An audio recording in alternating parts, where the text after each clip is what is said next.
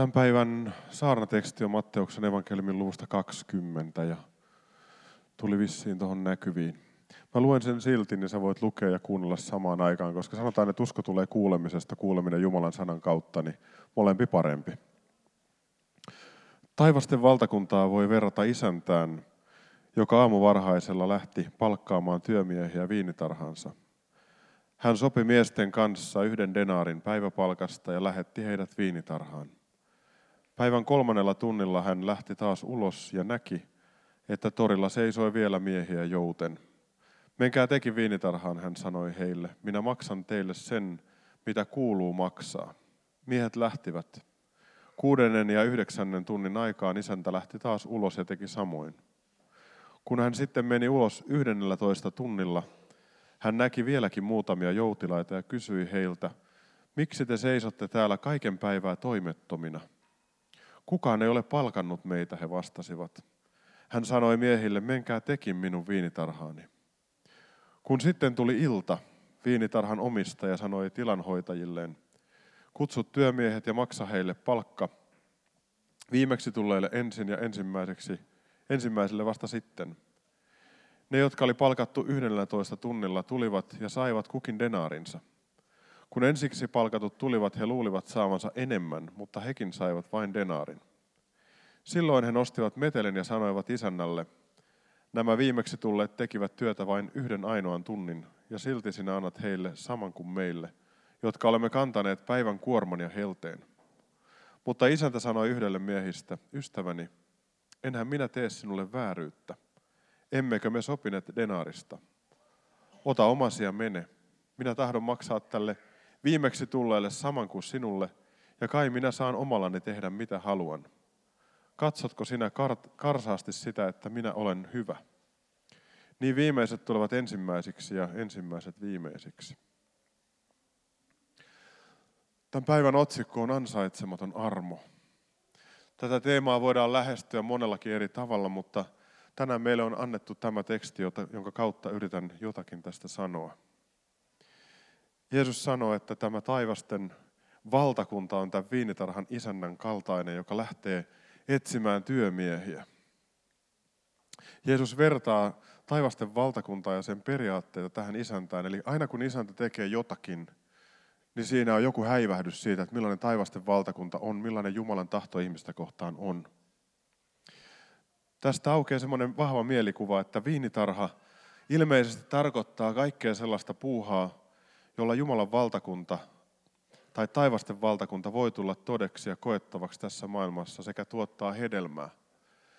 Kun Jumala kutsuu sinua, niin hän ei koskaan kutsu sinua olemaan jouten tai tekemättä mitään, vaan hän kutsuu sinut yhteyteensä ja tekemään niitä tekoja, joita varten hän on sut luonut. Viinitarhassa on paikka juuri sinua varten.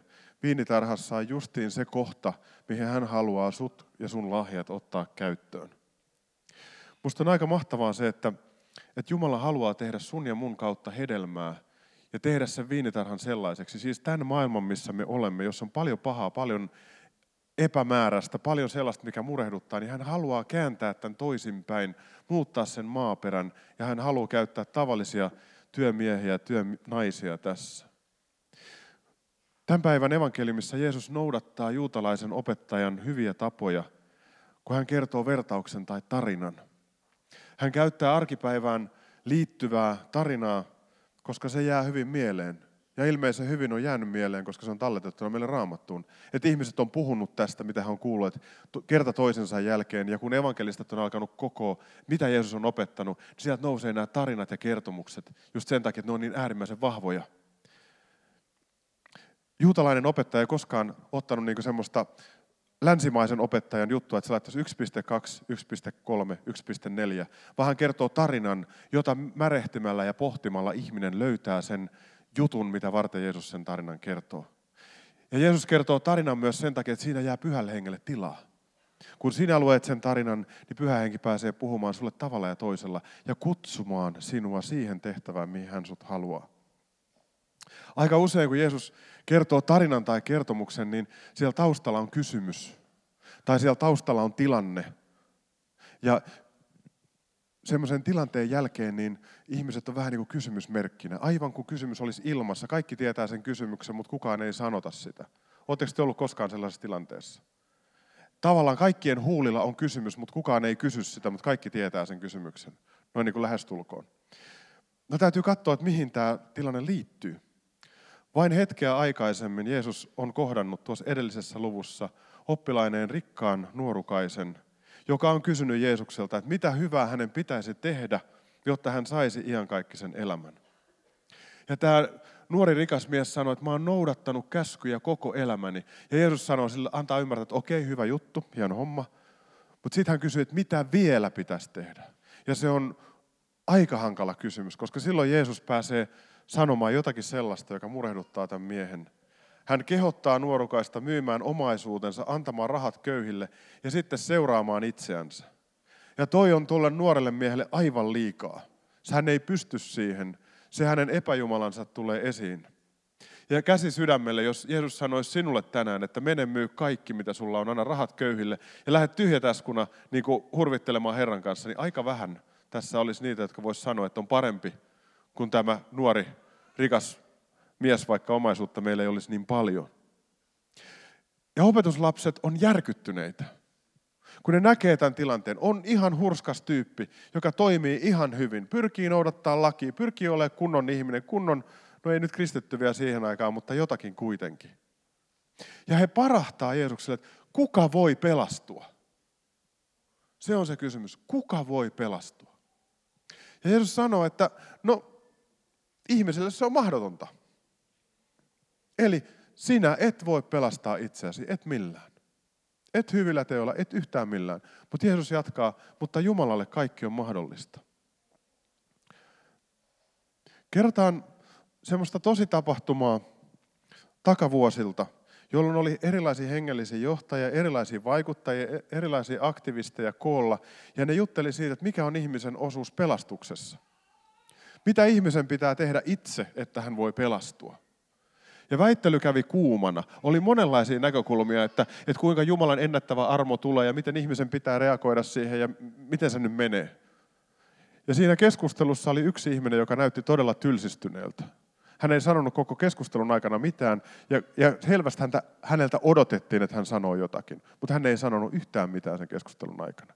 Hän vaan haukotteli ja oli todella tylsistyneen oloinen, niin kuin ihan kuin se asia ei kiinnostaisi häntä lainkaan. Ja kaikilla muilla oli intohimot, tiedättekö, todella korkeilla.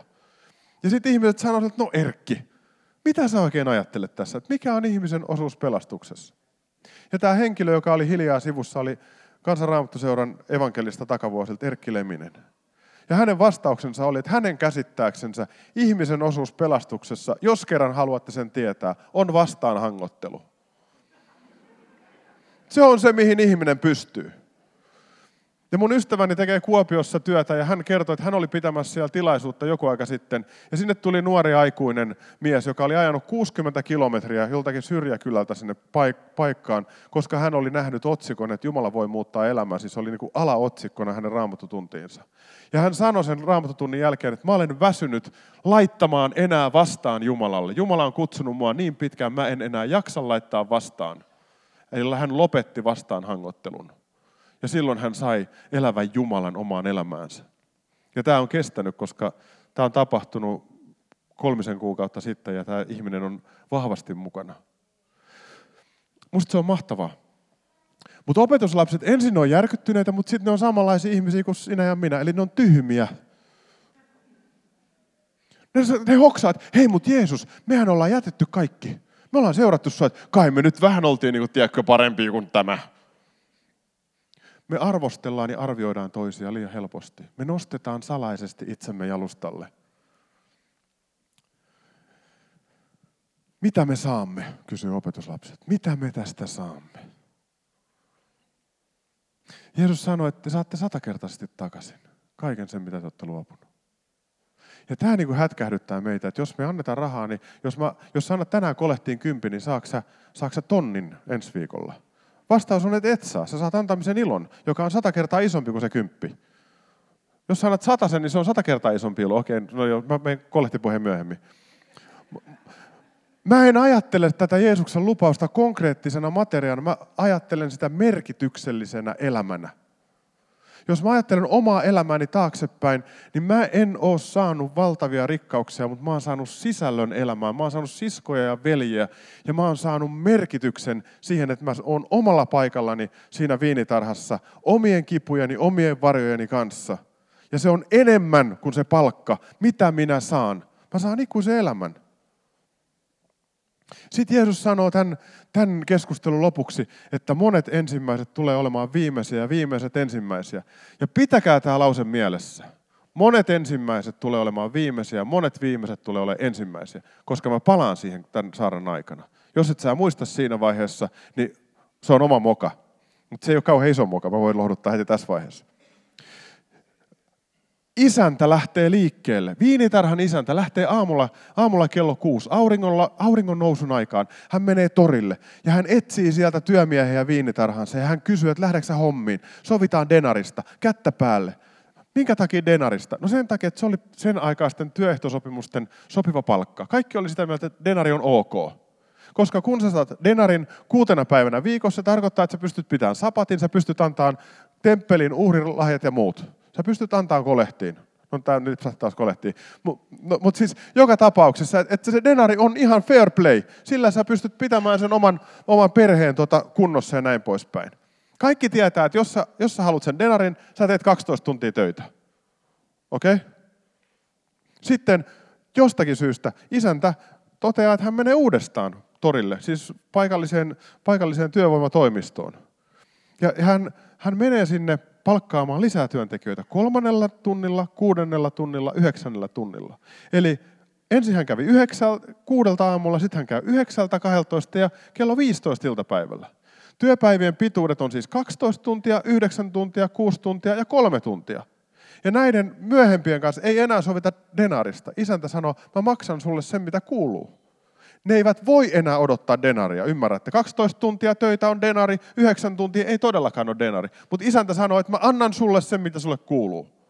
Mutta on paljon parempi lähteä torilta tekemään hommia edes 9 tunniksi, 6 tunniksi, 3 tunniksi, ja sä saat jotakin, kuin se, että sä et saa mitään. Sen takia ne lähtee. Tämä viinitarhan isäntä on Jumala. Ja kun Jumala kulkee, niin hän katsoo lämpimästi jokaista tyyppiä siellä torilla. Hän ei riistä, hän kutsuu merkitykselliseen elämään, käyttämään omia lahjoja. Ja sen takia, kun hän kutsuu ja hän katsoo, niin hän on täynnä lempöyttä, rakkautta, totuutta. Ja hän kutsuu elämään aitoa elämää. Jostakin syystä kello, kello viisi iltapäivällä, tunti ennen auringon laskua, Aivan typerää, siis inhimillisesti typerää. Hän menee siellä sinne torille ja katsoo, että onko täällä vielä ketään. Mä en ymmärrä, minkä takia nämä kello viiden tyypit ei ole lähtenyt siellä paljon aikaisemmin hommiin, kun niitä on ehkä kutsuttu. Vastaan hangottelu on ehkä se vastaus. Tai sitten, että kokevat itsensä niin huonoksi, heikoksi, fyysisesti rammoiksi, että eivät pysty. Eivät ole lähdössä sen takia. Joku häpeä tai joku puristaa niin tiukasti isä, isäntä kysyy, että te ette, ole, te ette ole missään, mistä te olette? Kukaan ei ole palkannut meitä. Vahvimmat on tullut aamulla, ne on halunnut sen denarin. Parhaat palkataan ensin. Kyllä me tiedetään. Se ihan sama juttu se on kaikkialla muuallakin. Parhaat, menestyneet, onnistuneet, enemmän hymyilevät, ne kaikki ne palkataan ensin. Eikö se mene näin? Siellä on rupusakki jäljellä. Ja silti heidät palkataan. Ja kun tulee se tota, palkanmaksuaika, niin ensimmäisenä kutsutaan ne, jotka tuli viimeisenä. Ja kun ne saa sen denarin, ne tietää, että mä en ole ansainnut tätä. Tämä on valtava armo, tunnin duuni. Mutta isäntä ei katso sitä, että kuinka paljon ihminen on voinut tehdä sitä hommaa, vaan hän katsoo, että mitä tämä ihminen hänen perheen eläksensä tarvitsee. Isä meidän rukouksessa me pyydetään, että anna meille tänä päivänä meidän jokapäiväinen leipämme. Se on Jumalan sydämen halu. Tässä maailmassa niin ei tapahdu, vaikka materiaa on ihan riittävästi jokaiselle ihmiselle tässä maapallolla sen takia, että me blokataan se. Tämä on meidän moka, tämä ole Jumalan moka. Ja kun me pyydetään, anna meille tänä päivänä meidän jokapäiväinen leipämme, niin me pyydetään, että me murretaan omaamme eteenpäin. Seuraavaksi tulee ne, jotka on tehnyt, yhdeksä, seuraavaksi tulee ne, jotka on tehnyt kolme tuntia. Nekin saa denarin. Kuusi tuntia tehneet saa denarin. Yhdeksän tuntia saaneet, tehneet saa denarin. Kukaan näistä ei valita mitään, koska kaikki tietää, että me ei olla ansaittu tätä. Me ei olla ansaittu tätä. Mutta sitten kun tulee ne 12 tunnin hemmot, joiden kanssa on kättä päälle lyöty, mä en tiedä oliko se kättä päälle, mutta ne on sopinut sen denarin. Ja kun isäntä antaa heille sen denarin, niin sitten alkaa hirveä rutina. Me ollaan oltu tää koko aika ja me ollaan noin sai ja sitten... Kyllä te tiedätte ihmisen, mikä se on. Se on just sellainen. Ja jos ihminen pääsee pälkähästä, niin jossain vaiheessa alkaa se pönötys. Ajatelkaapa, ajatelkaapa Pietaria, Johannesta, Jeesusta Kennesaretin järven rannalla. Pietari on kieltänyt kolme kertaa Jeesuksen, ja sitten kun se saa hoidettua sen asiansa, ja sanoo, että kyllä Herra, mä rakastan sinut, oot mulle rakas ja niin poispäin, ja se kakominen loppuu, ja hän tajuaa, että hän saa olla Jeesuksen kanssa. Kun kutsu viinitarhaan tarkoittaa suhdetta elävän Jumalan kanssa, se on se palkka, ei se denari. Saitteko kiinni? Pietari saa suhteen takaisin. Ja sen jälkeen, kun hän kävelee taas semmoisena aikapoikana siinä, niin sitten hän sattuu katsomaan Johannesta. Ja hän sanoo Jeesukselle, että entäs toi Johannes, miten sille niin kuin tämä homma rupeaa menee? Niin tajutte, että rupeaa taas vertailemaan. Mä en tiedä, mä en ollut paikalla, mutta mulla on mielikuva, että Jeesus ottaa, tai Jeesus ottaa Pietari poskista kiinni ja vääntää sen lempeästi sen pään katsomaan itsensä sanoo, että mitä se sulle kuuluu, mitä Johannekselle kuuluu. Seuraa sinä minua, jooko. Älä kato ympärille, jos mä pyydän sua sinne, niin mee. Sen sijaan mä katson, mitä se noin muut tekee, mitä noin muut ajattelee. Tärkeää on vaan se, mitä Jumala susta ajattelee. Työ Jumalan viinitarassa avaa meille sen, miksi, mitä varten me ollaan olemassa. On ihan selvää, että työ viinitarhassa elämässä yleensä potuttaa välillä, kun on hellä ja niin poispäin. Ei tämä ole helppoa. Jeesus ei ole luvannut meille helppoa elämää, hän on luvannut, että hän on meidän kanssa. Opetuslapset ehkä hoksaa, kun ne kuuntelee sen vertauksen, että hei, me ollaan niitä, jotka me ollaan 12 tuntia. Jeesus sanoi siellä alussa, me ollaan kuljettu sen kanssa koko aika. Me ollaan niitä 12-tuntisia tyyppejä, mutta sitten tulee takauma. Mä en tiedä. Tämä on ehkä mun väärä tulkinta. Pyhittää yli ja kirjoita tuomiokapituli, jos haluat, mutta mulle tulee voimakkaasti mieleen, voit kirjoittaa meidän toiminnanjohtajallekin valituksen, jos haluat, ihan sama. Mutta joku merkittävä juttu tässä on, jossa on viittaus siihen rikkaaseen nuoreen mieheen. Koska Jeesus sanoo tämänkin tota, episodin lopussa, että monet ensimmäiset tulee olemaan viimeisiä. Tämän vertauksen lopuksi. Entäpä jos Jeesus sanookin, että se rikas mies, se nuori mies, ei nyt tullut syystä tai toisesta. Mutta jos se tulee yhdennellä toista hetkellä, niin se tulee saamaan täsmälleen saman palkinnon kuin tekin. Ajatelkaa ristiryöväriä. Ei se ehtinyt tehdä yhtään mitään Jumalan valtakunnan hyväksi. Hän ehti vaan kääntyä. Ja hän ehti sanoa ääneen, että muista minua, kun tulet valtakuntaasi. Se, hänen ainoa todistuspuheenvuoro oli sellainen, jota kukaan ei ottanut vastaan. Jeesuksen ristin toisella puolella ollut rosvo kuuli sen, mutta ei reagoinut. Täysin hedelmätön elämä Jumalan valtakunnan kannalta. Mutta silti Jeesus sanoi, että tänä päivänä saat mun kanssa paratiisissa. Ystävä, armo ja anteeksanto ei ole halpoja. Niistä on maksettu aina hinta. Niistä maksetaan aina hinta. Mutta armoa voidaan pitää halpana. Meidän tunnustuskirjoissa sanotaan näin, että me emme tee hyviä tekoja ansaitaksemme pelastuksen, koska me emme voi lisätä pelastukseen yhtään mitään. Me teemme hyviä tekoja sen takia, että se on Jumalan tahto, sen takia, että Jumala kutsuu meidät viinitarhaan omalle paikallamme. Me teemme sen rakkaudesta käsin. Meitä rakastetaan ensin, vaikka me emme sitä ansaitse. Vaikka sä olisit kuinka reppana tahansa, tai kuinka pönöttävä tahansa, niin sua kutsutaan tähän hommaan. Joutilaisuus ei muuten ole Jumalan tahto. Mutta Jeesuksen kanssa touhuaminen on. Hän haluaa touhuta sun kanssa. Hän haluaa sun kanssa suhteen.